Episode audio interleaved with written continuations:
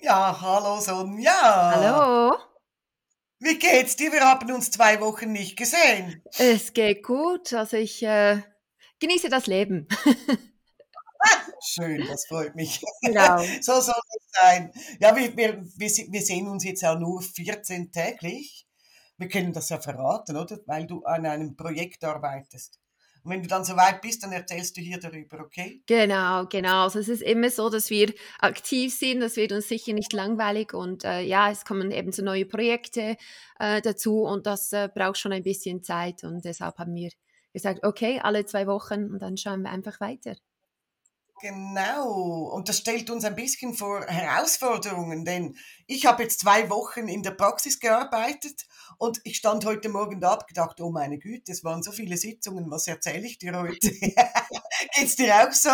Ja, ich, also es, ich hatte wirklich spannende Sitzungen. Also es war, äh. es war, es, es war super. Ich, ich habe auch Tagen, wo ich wirklich vier Klienten gehabt habe. Also weißt du, eins nach dem anderen. Das war, das war wirklich, wo ich alles in diese Zeit so, äh, diese Klienten nehmen musste. Aber es war wirklich, wirklich spannend. Also ich hatte eigentlich keine Erwachsenen jetzt in letzter Zeit, also in den letzten ah, zwei Wochen einfach äh, nur Kinder oder Jugendliche. Ähm, mhm. aber äh, das ist für mich auch, auch gut. Also ich liebe es auch mit den Kindern. Ja, ja, ja, ja. Wir lieben ja, wir lieben ja die Arbeit mit Kindern Ach, ganz besonders. Ja, hm? ja. Ich hatte einen bunten Mix tatsächlich in den letzten zwei Wochen und glaub mir, ich musste sogar mal einen Blick in meine Agenda werfen, um wir, wir wieder alles in die Erinnerung zu rufen, was da gelaufen ist in den letzten zwei Wochen. Aber weißt du was, ich, ich erzähle dir als erstes von meiner gestrigen Sitzung. Es war, es, ich habe immer noch ein Grinsen im Gesicht. Da ging es um einen neunjährigen Jungen, den kenne ich schon seit zwei, zweieinhalb Jahren. Da war er schon mal bei mir, weil er, ja, da kam er gerade in die erste Klasse, weil er damals so furchtbare Trennungsängste hatte. Also er hat richtig Bauchschmerzen gehabt, wenn er zur Schule gehen musste morgens. Und dann kam er zu mir und nach einer Sitzung war das gut. Das war wirklich bei ihm, das hat wirklich so ganz schnell gegriffen und das war ganz toll. Und jetzt seit den Sommerferien, also nachher war wirklich, er ging, nach, äh, ging in die Schule ohne Probleme und raus und die Trennungsängste waren Geschichte. Und jetzt seit den Sommerferien ist das wieder so ein bisschen ähm, aufgetreten, dass er da plötzlich nicht mehr raus wollte am Mittwochnachmittag. Ähm, die Mama konnte ihn nicht mehr rausschicken zum Spielen und sagen, da draußen sind doch Kinder, geh doch raus. Nein, da konnte er nicht. Also plötzlich hat das wieder begonnen und ja, man war so ratlos, was ist denn da passiert? Und so kam er, also gestern kam er wieder zu mir in die Praxis und wir haben dann natürlich geguckt, was hält dich da zurück, äh, was blockiert dich da so, denn er ist ein, ein, eigentlich ein großer Junge für sein Alter und er ist sehr kräftig, weißt du, hat wirklich Muskeln und, und eigentlich ein sehr lebendiger Junge, aber eben nur noch zu Hause, nur noch mit Mama irgendwo hingehen, das war dann doch belastend. Ähm, und er kam dann gestern und dann haben wir mal ein bisschen geguckt, was ist passiert und wer blockiert dich da so. Und du kennst es, Sonja, wir arbeiten da mit der EXE, unserem Echsenkonzept, also diese Schutzfunktion des vegetativen Nervensystems. Und ich wollte wissen, ob da die Exe involviert ist. Und ja, sie war involviert. Wir haben dann auch den Grund gefunden, weshalb er jetzt plötzlich so, so wieder sich zurückhält. Er wurde tatsächlich angegriffen von einem älteren Schüler, der ihn bedroht hat. Oh. Es ist nichts passiert, aber es war eine bedrohliche Situation. Ähm, und wir konnten das gut aufarbeiten zusammen und die Echse wieder beruhigen. Und warum ich immer noch ein Grinsen im Gesicht habe, erstens, ich wusste nach der Sitzung, das ist jetzt vorüber, das ist kein Problem mehr. Er war so richtig, hey, ich gehe jetzt noch raus, ich will noch auf dem Spielplatz meine Kumpels treffen. Und ich wusste, das wird kein Thema mehr sein. Und das Zweite, ich habe ihn gebeten, eine Zeichnung zu machen und ich musste diese Zeichnung zeigen, weil die ist wirklich. Oh, so fies.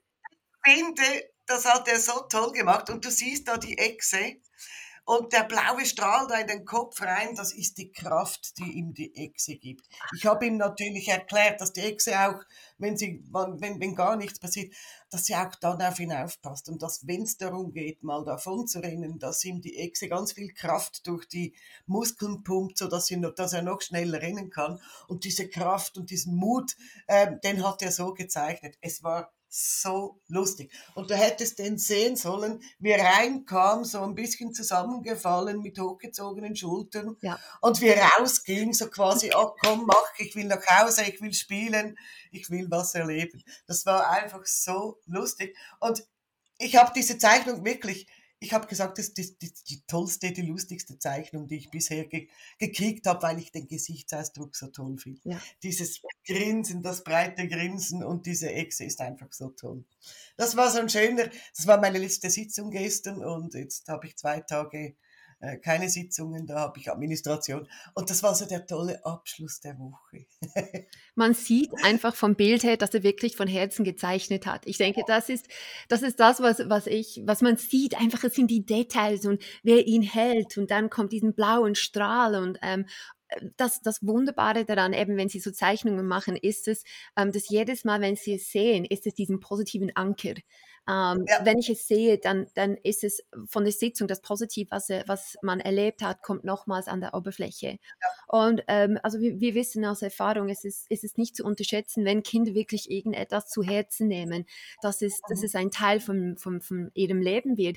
Ich habe ähm, ein e-, E-Mail bekommen, ähm, es war vor ein paar Tagen, und ähm, ich habe zwei Feedbacks bekommen von zwei Mädels, ähm, Geschwister eigentlich, die waren beide bei mir, ähm, 13 und 11. Und da wurde ich als Frau bezeichnet. Also zuerst wollte die 13-Jährige nicht zu mir und sowieso. Und dann nach der Sitzung, ja, ich weiß nicht so. Und dann kam es, in, kam es zu einer Situation, wo dann die 13-Jährige gesagt hat, ähm, okay, jetzt möchte ich die Echsen nochmals zur Erinnerung bringen. Und dann hat sie diesen, diesen Stoffechse so in der Hand gehabt, hat ihn auch Happy genannt. Und okay. im Nachhinein sagte sie dann zur Mutter, ja, ich bin froh, bin ich zu dieser echten Frau gegangen. und äh, die Schwester äh, äh, auch, äh, das, die, die war, das war zwei äh, ganz, ganz äh, tolle, erfolgreiche Sitzungen und auch Namen. Also ich habe die Ex ist auch Victoria habe ich schon gehört, der Klaus habe ich auch schon gehört. Also die geben da Namen und basteln Sachen. Es ist es ist so unglaublich schön. Total witzig und weißt du was? Das muss ich dir jetzt gerade noch erzählen, ist mir gerade eingefallen. Ich, ich, ich, wär, also ich werde noch nicht Exenfrau genannt, könnte aber passieren, weil gestern, als ich nach Hause ging, saß eine, tatsächlich eine kleine Eidechse bei mir im Eingang meiner Praxis. Also ich habe ja so Steinstufen, da habe ich im Sommer viele Eidechsen, so kleine. Mhm. Und da hat irgendeine verirrt und ist in meine Praxis reingekrochen. Und ich, oh mein Gott, wie süß. Ich hätte sie am liebsten eingefangen, aber es hat nicht geklappt. Ähm, konnte sie dann aber wieder rausscheuchen. Also in meiner Praxis gibt es auch lebende Echsen. Ah, das ist, das ist ein Zeichen, dass die Echse in dein Leben hineingeschlichen ist und nicht mehr weggeht, gell?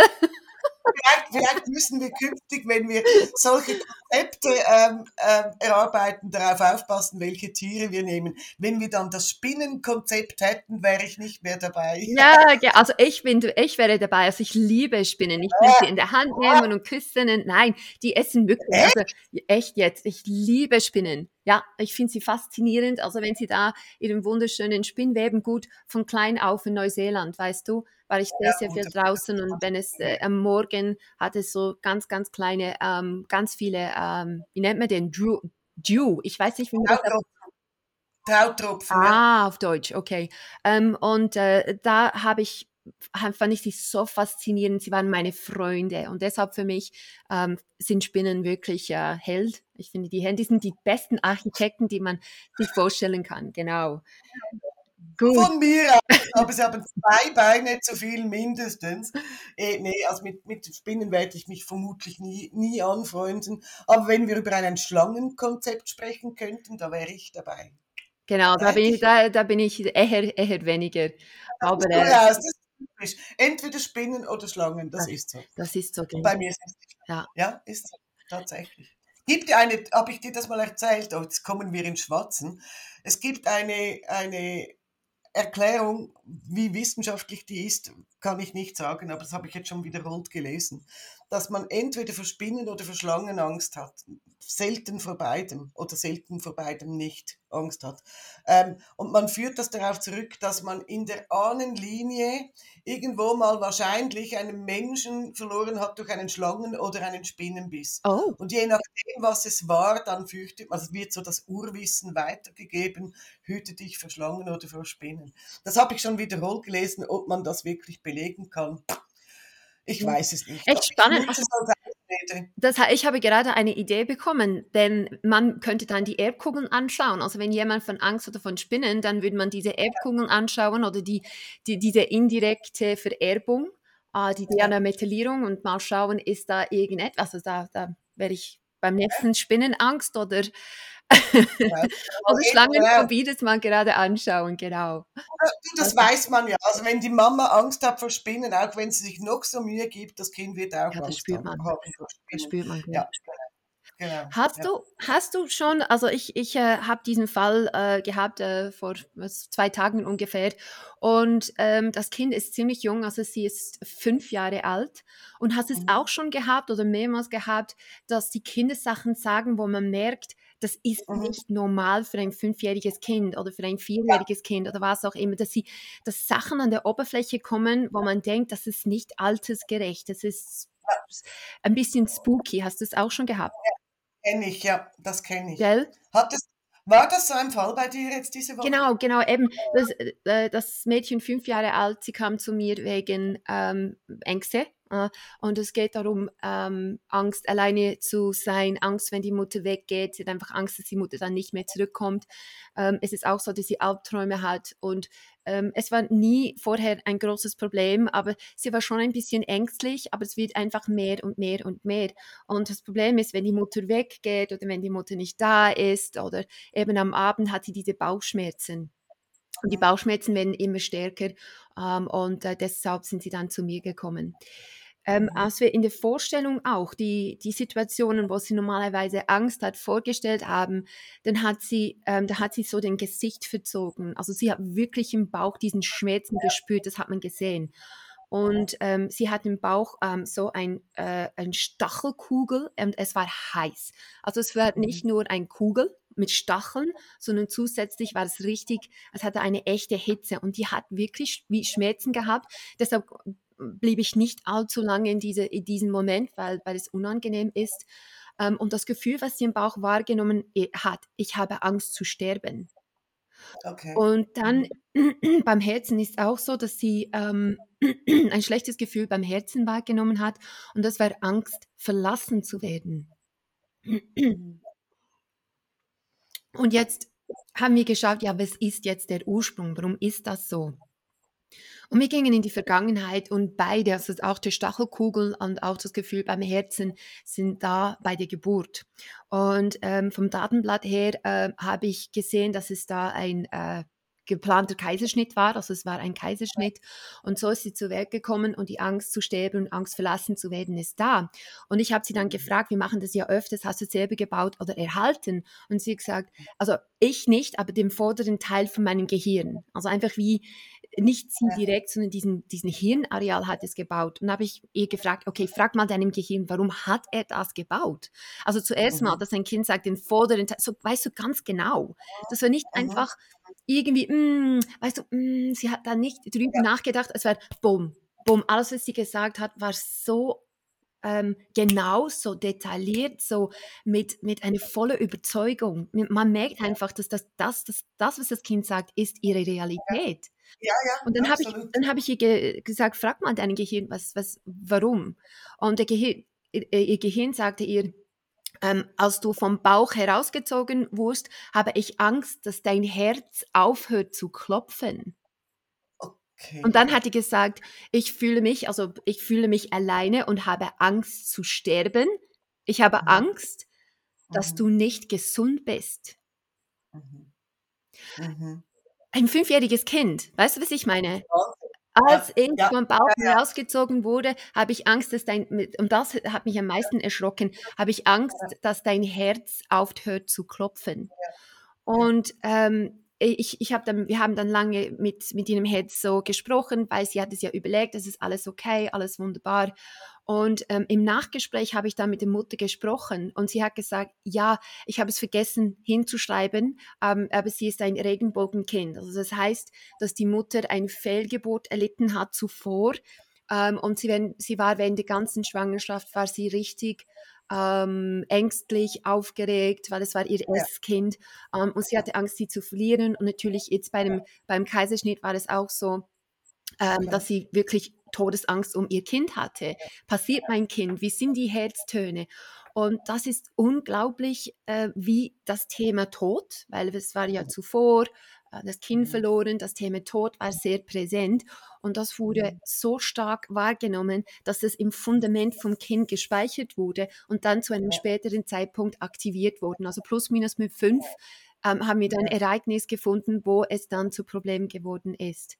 Ja, ähm, also in, ja. diesem, in diesem, mit ja. fünf ist da irgendetwas Kleines passiert und dann buff, ist das Gefühl, was im Schlafen gewesen ist, ist dann aktiviert worden und das war von Geburt her. Und das war ganz, also die Mutter, äh, für sie war es ganz spannend, weil sie eben nichts davon erzählt hat. Es war nicht im Datenblatt. Und das Kind so in Detail wusste auch nichts davon. Ja, das ist einfach immer wieder faszinierend. Gerade diese Geburt, was das eben bewirken kann. Oh ja. ja. Und, und wie, das, wie das intuitiv gespürt ist beim Kind. Also auch hier dieses Regenbogenkind, diese Verlustängste der Mutter nämlich. Oder sie hatte ja wahnsinnig Angst um dieses Kind. Hoffentlich passiert es nicht gleich wieder. Hoffentlich kommt es gesund zur Welt. Und dieses, dieses Gespür des Kindes, genau diese Angst eben auch mitzunehmen, das ist schon ganz verrückt. Und ich er erlebe das sehr oft bei Kindern, dass gerade bei Kaiserschnitten ähm, das traumatisch erlebt wird für das Neugeborene. Denn ich meine, man muss es sich vorstellen, du, du, das Leben findet in dieser Gebärmutter statt. Also wenn da sich das Leben entwickelt, muss ja irgendwie das Bewusstsein sein, ah, ich lebe jetzt hier und plötzlich endet dieses Leben. Das muss erlebt werden wie ein Tod eigentlich. Mhm. So wie wir uns den Tod vorstellen. Plötzlich wird, also im umgekehrten Sinne natürlich, plötzlich wird alles hell und kalt und laut und man plötzlich werde ich angefasst. Das muss ja wirklich ein traumatisches Ereignis sein, wenn man das so betrachtet. Und wenn dann da noch, noch so Gefühle mitspielen, also oh, hoffentlich ist das Kind gesund, ey, dann, dann, dann ist das für mich völlig logisch, dass sich das irgendwann so auswirkt. Das ist schon Was für mich, äh, äh, was, ich, was mich fasziniert, fasziniert, ist wirklich, dass es so genau ist, dass die Gefühle, die wahrgenommen sind, so ja. genau auf dem Punkt. Also wenn man eben von Fehlgeburt, da, Herz, da hört der Herz auf zu klopfen. Und das ist ja. wie, ich weiß nicht, ob es in, in der, im, im Bauch gespeichert ist oder in diesem Raum oder über die Nabelschnur überträgt wird, ähm, von der Mutter her her von dieser Situation. Aber das, was sie mhm. erleben, speichern sie und es ist sehr sehr genau und das wissen wir, das erleben wir sehr öfters. Ähm, wenn man das bildlich so vorstellt von, von, von der Geburt her, es ist so, dass, äh, dass wenn ein Kind wie in einem Zimmer drin ist, ist es ist wie das erste Kinderzimmer, also im Gebärmutter. Ähm, und dann ist man in ein Kinderzimmer, es ist warm und es ist kuschelig und es ist wunderschön und hier könnte man sich einfach vorstellen, als würde eine Türe aufgehen ähm, und jemand Fremdes kommt und reißt dich aus diesem Zimmer. Es ist kalt, du weißt nicht, wo du bist, die Mutter ist nicht da. Also, ja. Wenn man diese Vorstellung, das ist, das ist, das ist für ein Kind, das ist wie ein bisschen wie eine Entführung. Ja, es ist wenn, diese, diese nicht vorbereitete ähm, äh, natürlich Entfernung von diesem kuscheligen, warmen Ort. Klar, wir wissen, Kaiserschnitt, es, es rettet Leben, ähm, aber auch im Hinterkopf zu behalten, sind, wenn es nicht sein muss, ist es dann gut, wenn das Kind spontan zur Welt kommen kann. Ja, natürlich, natürlich ist der Idealfall nicht immer möglich. Also das, man muss da auch ein bisschen aufpassen, dass all diese Mütter, die Kaiserschnitt erlebt haben, dass sich da nicht irgendwie jetzt äh, benachteiligt fühlen. Auch der Kaiserschnitt ist eine, eine ähm, ganz normale Geburt schlussendlich. Also es, man muss sich nicht schuldig fühlen, wenn es zu einem Kaiserschnitt kam. Eben, du sagst, es kann Leben retten. Genau, und es, ist nicht, es ist führt nicht immer zu Probleme, aber es ist einfach, ähm, es ist verhäuft ein Problem, dass wenn Natürlich. Kaiserschnitt oder Sauglocke oder was auch immer, das ist eher das erste Trauma für das Kind, wird gespeichert ja. und kann später ja. mal ähm, zu Problem werden, aber es muss nicht ja. bei jedem Kind ein Problem sein, das ist ganz klar. Nein, nein. Also kann ich aus eigener Erfahrung sprechen, meine Tochter ist auch per Kaiserschnitt zur Welt gekommen. Und du kennst sie. Ja, echt mutig. Also ich glaube, es gibt niemand, die mutiger ist als sie. Genau. Genau, nee, nee, das, also das muss ich nicht auswirken. Aber klar, es ist ein Trauma. Für beide. Einfach schlicht für beide, für Mama und Kind. Und das ist schon ganz spannend, was du jetzt da erlebt hast. Und wirklich, das ist was, was wir immer wieder mal erleben, wenn wir mit Kindern, auch mit Erwachsenen arbeiten, wenn es um diese Zeit der Geburt geht. Da taucht vieles auf. Mhm. Ja, spannend. Ich hatte, ich hatte ähm, eine Klientin, da ging es zwar nicht um die Geburt, aber es gab um eine, ging eigentlich um eine starke kindliche Prägung. Das wusste sie aber noch gar nicht. Es, es ging um ähm, ganz schlimme Ängste. Die Frau, die ist Ende 40, hat seit vier Jahren eine Praxis für Hypnosetherapie. Also sie ist Hypnosetherapeutin, alleinerziehend, ähm, wollte ihre Praxis eigentlich so zum Laufen bringen, dass sie davon leben kann oder einen guten Teil davon leben kann und hat dann ganz schnell gemerkt, also mehr als zwei Sitzungen pro Woche oh. schaffe ich nicht. Pro Woche, ja. Okay. Ich sage, mehr als zwei pro Tag möchte ich nicht und bei ihr gehen nicht mehr als zwei pro Woche. Und dann habe ich gesagt, was heißt das? Was heißt, du schaffst es nicht? Einfach nebst all deinen anderen Aufgaben oder was? Dann, nein, nein, auch wenn ich nichts sonst zu tun hätte, ich bin so kaputt, ich bin so erledigt nach zwei Sitzungen pro Woche, das geht nicht. Ich, okay. Das Anliegen war aber ein anderes. Sie hat mir erzählt, dass wenn ihr Telefon klingelt und da ein möglicher Klient am, am Apparat ist, dann beginnt ihr ganzer Körper ganz stark zu zittern, richtig ganz stark zu zittern und wenn es dann im Gespräch darum geht, jetzt einen Termin zu vereinbaren, hat sie gesagt, dann versagt mir die Stimme, also ich schaffe es fast nicht, mit einem neuen Klienten zu sprechen und einen Termin auszumachen. Also es sei ihr auch schon das Telefon aus der Hand gefallen, weil sie so stark gezittert hat. Und sie konnte gar nicht so richtig festmachen, woran das liegt. Da habe ich gesagt, ja, was ist es dann? Ist es Angst? Hast du Angst vor den neuen Herausforderungen? Was ist das? Hat sie gesagt, ich kann es dir nicht sagen, aber es fühlt sich richtig panisch an. Ich komme richtig in Panik. Habe ich gesagt, spannend, wirklich spannend. Und dann hat sie gesagt, ja, weißt du, das verrückt ist, ja, ich weiß, mehr als zwei Sitzungen pro Woche schaffe ich eigentlich nicht, aber wenn dann jemand anruft, sie schafft es ja dann trotzdem, das Gespräch zu Ende zu führen, wenn dann jemand anruft und sagt, ich brauche dringend einen Termin, ich kann nicht so lange warten, dann gebe ich einen Termin frei. Okay, also du schaffst nicht mehr als zwei Sitzungen. Wenn aber sagt, ich möchte aber diese Woche kommen, dann gibst du einen weiteren Termin frei. Ist das richtig? Sagt sie, ja, das ist richtig. Und da habe ich ein bisschen nachgedacht und ich habe ja das Datenblatt gelesen und da stand eigentlich nichts Auffälliges. Sie ist mit vielen Geschwistern, also sie waren fünf Kinder zu Hause, ist sie aufgewachsen, sehr behütet in einer äh, ganz normalen, gut bürgerlichen Familie. Sie beschreibt keine irgendwelche traumatischen Ereignisse, gar nichts, ähm, bis hin, also sie, sie, eben, sie ist alleinerziehend, aber das war ein selbstgewählter Zustand. Sie wollte gar nicht heiraten, sie wollte keinen Partner. Sie hat von vornherein diese Kinder alleine ähm, ja, durchgebracht. Also auch da war nichts, was, wo ich sagen musste, hm, ja, da könnte der Hund begraben liegen. Also haben wir begonnen zu arbeiten und wir, wir haben dann herausgefunden, dass dieses Zittern, dieses, dieses äh, Stimmeversagen, dass da wirklich schon der Schutzreflex griff. Also es war die Echse, mhm. die komplett zusammengebrochen ist, wenn sich ein Klient angemeldet hat, die gesagt hat, nein, nein, nein, ich schaffe das nicht. Und dann sind wir der Sache mal auf den Grund gegangen und haben wir herausgefunden, dass sie eigentlich ständig über ihre eigenen Grenzen hinausgeht. Und alle Menschen ganz nah an sich heranlässt. Also sie hat mir erzählt, wenn ein Klient kommt, dann verschiebt sie alles andere, alle anderen Termine und bleibt mit diesem Klienten so lange in der Praxis, bis sie weiß, jetzt ist es gut. Und da habe ich gesagt, ja, was heißt so lange in der Praxis? Wie lange dauert denn so eine Sitzung bei dir? Ja, so sieben bis neun Stunden. Aber ich gesagt, ja, da würde ich auch nur zwei Sitzungen pro Woche machen. Aber ich gesagt, ja, das ist verrückt. Also, äh, so lange. Er sagt, ja, ich, ich lasse doch niemanden gehen, dem es noch nicht gut geht. Aber nach drei, vier Stunden kommt sie dann ihre, an ihre eigene Grenze. Und sie hat mir dann so erzählt, dass sie alles aufsaugt von ihren Klienten. Sie spürt jedes Gefühl und sie nimmt das mit nach Hause. Sie hat gesagt, jeder Klient beschäftigt mich mindestens drei Tage lang noch. Oh, sie geht schon vor der Sitzung ganz, ganz ähm, tief in eine Sitzungsvorbereitung, bereitet sich unglaublich vor, nimmt Audios auf, bastelt Giveaways und, und, und. Also sie legt ihr ganzes Leben in so eine Sitzung rein und lässt zu, dass man ständig in ihre Grenzen eindringt. Also Klienten dürfen ihr alles sagen. Sie dürfen sie anrufen, sie dürfen sie zu Hause besuchen. Sie bietet ihren Klienten an, ja, wenn ihr mal einen Abend alleine sein möchtet, und dein Mann, ich komme und hüte deine Kinder. Und ich habe dazu gehört, habe gedacht, uiuiui, da ist ein Engel am Werk.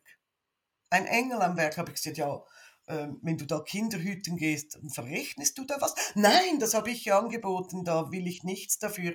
Also merkst du, ja. sie geht ständig über ihre eigenen Grenzen hinaus und lässt andere total eindringen. Da habe ich gesagt, wieso machst du das? Ja, das gehört sich so. Und habe gesagt, ah, mal gucken, wer dir das gesagt hat, dass sich das so gehört. Und lange Rede, kurzer Sinn, ich will das gar nicht lange ausführen, ähm, kam das schon aus der Kindheit. Es ging um eine frühkindliche Prägung, denn sie ist in einer sehr, sehr religiösen Familie aufgewachsen. Und da galt das Credo, schau, dass es den anderen gut geht. Du selber, das, du bist nicht so wichtig. Den anderen muss es gut gehen gehen. Du musst dienen. Du musst ein Diener der Menschheit sein. Und den Kindern in dieser Familie wurde überhaupt nicht beigebracht, die eigenen Grenzen zu erkennen und dafür einzustehen, zu sagen, so, hierhin und nicht weiter. Ich brauche ja auch noch Raum für mich. Und sie ist also genau konträr aufgewachsen, wie es heute eigentlich ein bisschen da draußen erzählt wird, wo heute ist ja gerade das umgekehrte gefallen. Schau zuerst, dass es dir gut geht, alle anderen kommen später, weil du bist der wichtigste Mensch in deinem Leben. Und das wird, wenn man es nicht wirklich versteht, worum es geht, wird das oft so ein bisschen egomanisch dann ausgelegt. Also ich schau mal, dass mir gut geht. Und was links und rechts ist, interessiert mich mal nicht. Das ist das andere Extrem. Und sie ist im anderen Extrem aufgewachsen. Allen anderen muss es gut mhm. gehen. Und dafür tust du alles. Alles. Du dienst, du dienst, du dienst, du dienst. Und du glaubst nicht, Sonja, was das für ein hartes Stück Arbeit war, diese Prägung, diesen Glaubenssatz mal aus einem anderen Licht zu betrachten und zu verstehen, hey, aber genau so geht's eben auch nicht. Also wenn ich alles von mir gebe, dann bin ich leer. Dann ist kein Wunder, kann ich nur zwei Sitzungen pro Tag, äh, pro Woche geben. Und kein Wunder, ängste ich mich zu Tode, wenn dann einer anruft und sagt, ich möchte diese Woche noch eine Sitzung oder hast du einen freien Sitzungstermin für mich? Weil du genau weißt, dass du vollkommen aus deiner Kraft gehst und diese Kraft nicht mehr einforderst. Das war echt, echt ein hartes Stück Arbeit und da, da ähm, wir haben auch ein paar Stunden gearbeitet, kannst du dir mhm. vorstellen. Wir waren beide nachher auch müde, aber so was von erlöst. Es war so eine Erlösung. Also, die hat wirklich im Nachgespräch, die hat geweint und gesagt, meine Güte. Ich habe immer gedacht, wenn ich für mich schaue, dann bin ich ein Sünder, dann, dann bin ich keine Dienerin mehr der Menschheit und dabei kann ich so gar nicht dienen. Das heißt, ich muss auch für mich schauen. Das war ganz, ganz eindrücklich. Das war ganz eindrücklich. Ja. Und das ist ein Thema übrigens, was mir schon öfters begegnet ist bei Menschen, die sehr religiös erzogen wurden, die ganz hohe ethische Ansprüche hatten und moralische Ansprüche hatten. Da ist schon ganz viel Druck drin. Also in diese, diese Geschichte sehe ich mich schon selber ein bisschen, da kommt ein bisschen meinem Privatleben hier ins Spiel. Ich bin ähm, sehr, sehr religiös aufgewachsen man ja. würde es fast eine Sekte nennen und äh, nur mit bestimmten Menschen, die im gleichen Religion äh, dabei waren, äh, mit, ja. Äh, mit Predigen und mit Herausgehen, mit den Menschen sprechen. Und es war immer so, es war von jung auf eigentlich eingeprägt, ähm, deine Zeit und deine Energie zu geben, um Menschen zu retten. Und ja. ähm, wenn das in deiner Kindheit drin ist und, äh, und, und du wirst immer äh, belohnt und du wirst immer ähm, äh, belohnt auf verschiedene Art und Weise mit, mit physischen Sachen, aber auch mit, äh, ähm, wie sagt man, Komplimente, dann ist es immer wieder die Bestätigung, es ist gut, immer zu geben, zu geben, zu geben, zu geben. Und das war absolut, das war normal. Es war normal, dass man sich hinter heranstellt und die Bedürfnisse der anderen Menschen, weil es ging immer darum, wie kann ich diesen Menschen helfen, wie kann ich sie retten. Und dann kam es einfach zu einem Punkt, wo auch ich sehe mich genau die Beschreibung, die du gesagt hast, habe mich für deine Sitzung 10 bis 15, 20 Stunden am Anfang habe ich mich vorbereitet. Gut, ich habe diesen perfektischen Züge auch, aber es war ein Teil von dieser Religion. Du musst alles in deine Macht tun, um die Menschen zu helfen und zu retten ähm, es war schon, es hat mir, ähm, die, es, es hat mir schon eben geholfen, diesen Weg einzuschlagen, die ich gegangen bin, aber trotzdem äh, ist, hat es zu einem Burnout geführt. Also es war ungefähr 2013 und da ging nichts mehr. Dann liegt man einfach im Bett und man kann sich nicht bewegen. Also da ging einfach nichts mehr. Und dann merkt man einfach, dass, dass, dass immer das Geben und Geben, bis nichts mehr da ist, dann ist nichts mehr da und dann liegt man flach und dann kann man niemand mehr helfen. Und das ist die, die eigene die Realisation, dass, dass man menschlich ist und dass es gut ist zu geben, aber wenn man sich selber nichts gibt, dann ist nichts mehr zu geben und dann ist man für niemand mehr gut. Und das hat mir dann geholfen, ähm, die Grenzen zu erkennen, weil es war genau wie du beschrieben hast, ich habe mir in diesen, diese Sache total ähm, hineingesehen, ähm, Menschen an mich heranlassen, ähm, in der Priva Pri Privat einfach ähm, auch SMS und mich schreiben. Und dann war nie Pause. Ähm, und dann musste ich ganz bestimmte Grenzen, als ich mehr, umso mehr Klienten, die ich gehabt habe, es war nicht mehr möglich, wirklich ähm, ähm, mein Privatleben so zu öffnen, dass diesen Menschen meinen Leben ähm, Platz hatten, weil sonst hatte für meine eigene Familie und für mich kein Platz mehr. Um, ähm, aber ich, ich, ich denke, es ist, es ist wunderbar. Also ich hätte äh, gewünscht, dass ich eine Sitzung es wäre einfach gewesen, bei eine, Sit eine Sitzung bei dir abzuhalten, als in diesen Burnout hineinzufallen und dann im Bett gefesselt zu sein. Aber es, es, ich bin halt diesen Weg, den schweren Weg gegangen. Ja. Ähm, aber schön konnte sie bei dir die, die Hilfe bekommen, die sie benötigt. Ja. Wir haben uns ja damals auch noch nicht gekannt, ehrlicherweise, als du dein Burnout hattest. Aber es ist tatsächlich, also ich meine, ich, ich ich kenne das von mir auch. Ich bin auch in einem sehr christlichen Haushalt aufgewachsen. Und es ging auch bei uns, und das trage ich auch weiter, es ging wirklich auch bei uns darum, schau nicht nur für dich, schau auch für die anderen. Also nicht egoistisch zu sein, war bei uns ein hohes Gut und das trage ich auch weiter. Weil es braucht auch hier die Balance. Also ich bin, ich sage jedem Klienten, du bist zuständig, dass es dir gut geht. Du hast da deine Verantwortung. Niemand anders kann dich glücklich machen als du selbst. Ähm, aber es braucht die Balance. Also ich kann mich nicht nur um mich kümmern und alles andere außen vor lassen, aber ich kann mich auch nicht nur um alle anderen kümmern und mich außen vor lassen. Das funktioniert nicht, weil da, weil da irgendwann die Kraft fehlt. Das hast du gemerkt, das hat diese Hypnosetherapeutin gemerkt und ich bin einfach immer wieder wahnsinnig beeindruckt, wie stark solche Glaubenssätze und solche Prägungen aus der Kindheit, gerade mit religiösem Hintergrund, wie stark die sind, wie, wie gute Perspektivenwechsel es benötigt hier und, und wie intensiv man arbeiten muss, um sich dann selbst aus einer solchen, ich sag dazu mal, Fessel zu befreien und zu wissen, hey, okay, ja, ich kann ja dienen, aber ich kann nur dienen, wenn es mir selbst auch gut geht. Also ich darf auch für mich gucken. Und ich bin froh, also ähm, diese Sitzung war letzte Woche und sie hat mich vorgestern, ist heute, ja, heute ist Donnerstag. Sie hat mich am Dienstag angerufen und gesagt, hey, es ist so toll. Es hat mich eben ein Klient angerufen und ich habe mit einem leichten Läppel, äh, Lächeln auf den Lippen dem einen Termin gegeben. Also sie hat gesagt, ey, es ist so, ich bin so befreit. Ja. Und das sind die schönen Momente, wo wir sagen, yes, wir sind am Ziel. Es ist wirklich schön. Ja. Ich denke, die Erkenntnis hier von, von ihr, aber denn mal auch von mir, ist es, Menschen zu helfen, aber nicht zu tragen. Und das, ja. ist, das ist das, was ich denke, sie da auch durch die Sitzung gelernt hat. Ja, ich kann Menschen helfen, ohne dass ich wirklich sie mittragen muss. Dass ich die Verantwortung für sie, Verantwortung für ihr Leid, ihre Vergangenheit, ihr, ihre, ihre jetzige Situation, weil man ist emotional und fast auch physisch ist man dabei und das ist das, was eben auslaugt, wenn man versucht, die Menschen ihr Anliegen oder ihr Problem zu tragen. Ich meine, das machen die genau. Eltern, das ist okay, die tragen, die versuchen die, die, die Last von ihren Kindern zu tragen, aber wenn wir die Last von unseren Klienten alle tragen müssten, puh, da könnte ich vielleicht nur eine Sitzung pro Woche. Ja, ja, ja eine pro Monat. Ja, das ist so, ja klar, logisch, natürlich. Nützt auch nichts, ich sage dann auch immer, stell dir mal vor, du trägst deine Menschen durchs Leben und du stellst sie dann mal auf die Beine, die hätten ja gar keinen Muskel, äh, keine Muskeln mehr, um selber zu gehen, dann tut man niemandem einen Gefallen. Und es geht ja eigentlich schlussendlich bei solchen Dingen dann schon auch darum, den anderen zu nützen, ihm was zu dienen. Und wenn man jemanden durchs Leben trägt, dient man ihm nicht. Schlussendlich schadet man ihm. Und das ist das, das ist die Einsicht, die man dann haben muss. Genau. Also ja, wir lernen sie wirklich autonom, ähm, ihr Anliegen zu aufzunehmen und auch äh, so durchs Leben zu gehen. Genau. Bei meinem, genau. bei meinem letzten, also Fall, ähm, wo ich da heute äh, darüber spreche, geht es auch ein bisschen autonom, dass ich ihm die Verantwortung gegeben habe, die Sitzung weiterzuführen.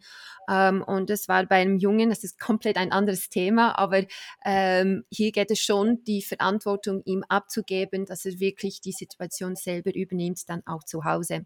Und ähm, mhm. er ist neun Jahre alt, sein Bruder war auch schon bei mir und ähm, bei ihm geht es um ein Thema, was, äh, was wir noch nicht so angesprochen haben. Es geht um ein äh, heikles Essen. Also es gibt ah. mehr Sachen, die er nicht essen kann, als essen kann. Also es Aha. ist sehr begrenzt, was er überhaupt zu sich nehmen kann. Also man hat Kartoffeln oder Chips oder Pommes frites, äh, alles ist Kartoffeln. Dann haben wir Poulet und äh, Süßigkeiten, das ging aber alles, wirklich mhm. alles, was mit Gemüse, mit Früchte und die meisten Milchprodukten, also wirklich, ich glaube, Rahm kann er, aber sonst nichts mit Milchprodukten. Also physisch jetzt und, und vom, vom Gesundheit her ist es wirklich nicht optimal. Und ähm, für ihn ist es, ist es nicht unbedingt ein Problem, weil er ist noch neun Jahre alt. Aber wenn man dann in die Pubertät kommt und dann mit. Freunden abmachen möchte oder sogar eine Freundin hat und aufs Maul, nein, ich kann nicht mit oder ich kann nicht essen, dann wird es ja. richtig zu einem Problem. Also er kam weniger motiviert jetzt zur Sitzung, kann ich das so sagen? Und ja. ähm, hier haben wir angeschaut, ja, was ist denn da los? Ähm, und wir haben, also er hat im, im Hinterkopf, als er so diese Sachen vorgestellt haben zu essen, hat er im Hinterkopf gespürt, ich will nicht. Das stand da ganz groß, ich will nicht. Hinten oh. im Kopf, also eigentlich, wo die Echte wohnt. Genau ja, ja. da. Weißt du, was ich ja. meine? Dann habe ich ihn gefragt, oh, geh mal dein Reptiliengehirn anschauen. Ist er da in der Ja, es steht ganz groß in seinem Zimmer, ich will nicht. Dann ist für mich klar gewesen, okay, es hat schon mit der Echte zu tun und da haben wir die Echte da integriert und involviert.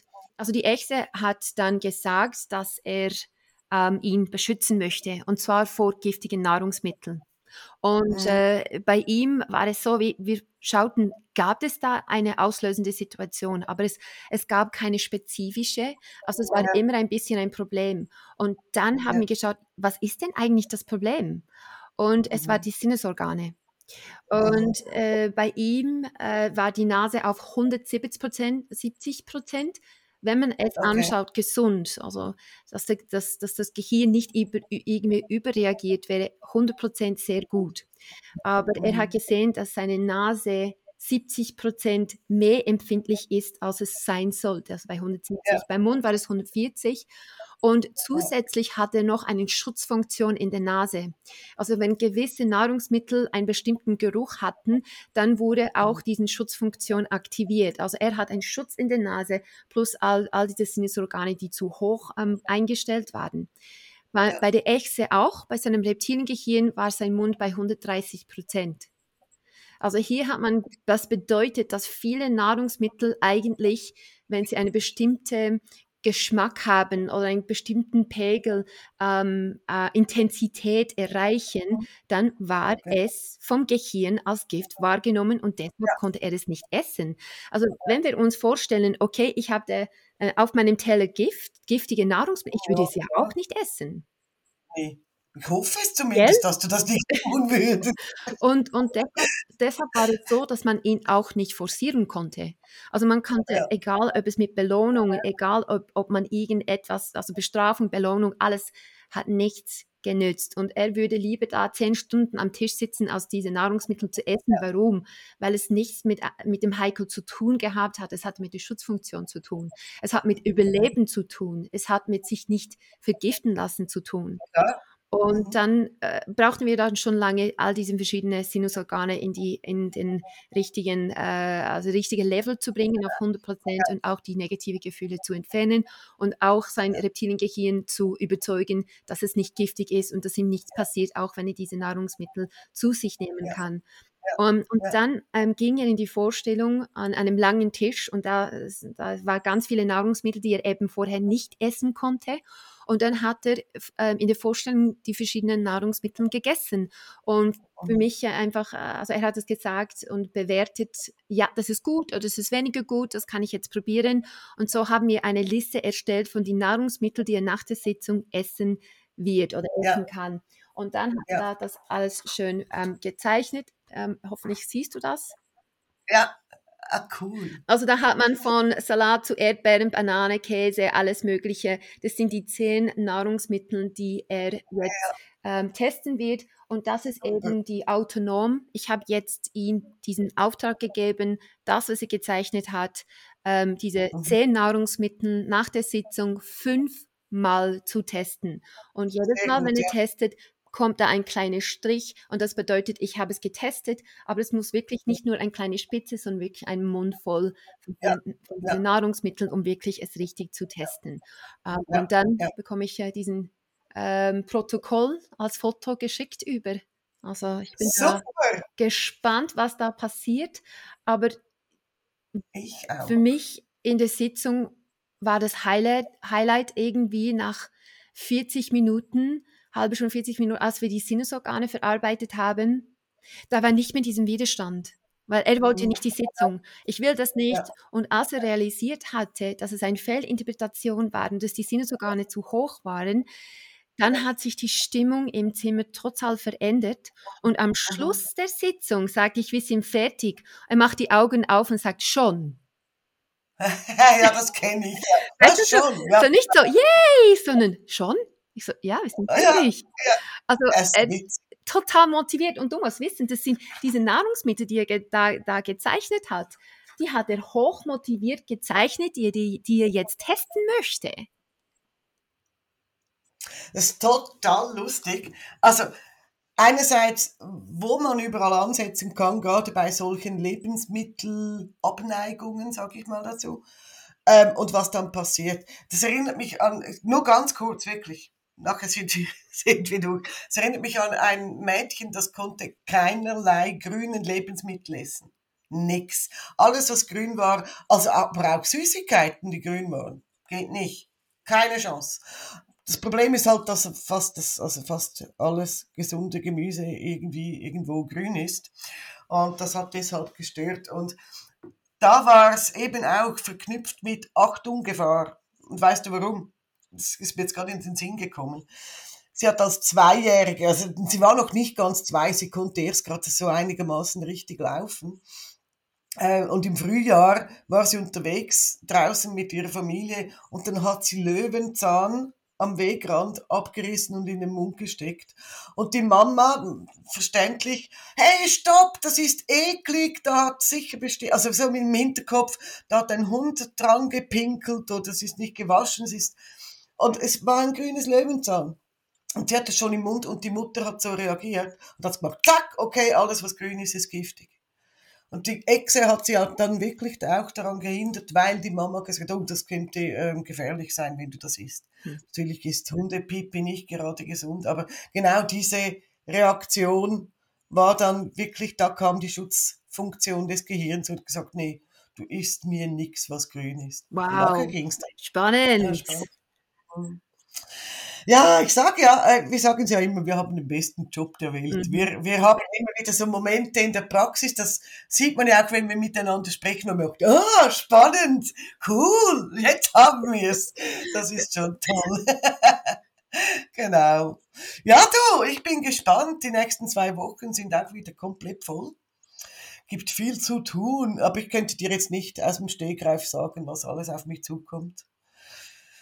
Ich, ah, ich, ich, bin, ich bin gespannt. Also ich habe dann auch wieder Tagen, wo wirklich voll ist äh, und äh, ja, aber auch hier meistens Kinder, also in den nächsten, in den nächsten Wochen auch wieder hauptsächlich. Kinder, ja. Ja, schön, schön. Und bei mir wieder gemischt, wieder wirklich sehr gemischt. Aber ist ja gut so, da haben wir was zu erzählen in zwei Wochen, oder? Ja, es wird uns nie langweilig, gell, Claudia? Nee, nie. Definitiv. Und sonst, wie gesagt, erfinden wir ein neues Konzept, das Schlangenkonzept, bitteschön. Schlange oder, oder eben ähm, Spinnenkonzept. Bei da bin jetzt. ich aus. du machst das Schlangenkonzept, ich mache den Spinnenkonzept. Ja, ist okay. Na gut, dann wünsche ich dir doch eine ganz tolle Zeit Danke. bis dahin. Danke dir auch. Und Sitzungen. Danke, du auch. Danke. Tschüss, Sonja. Tschüss, Claudia. Ciao.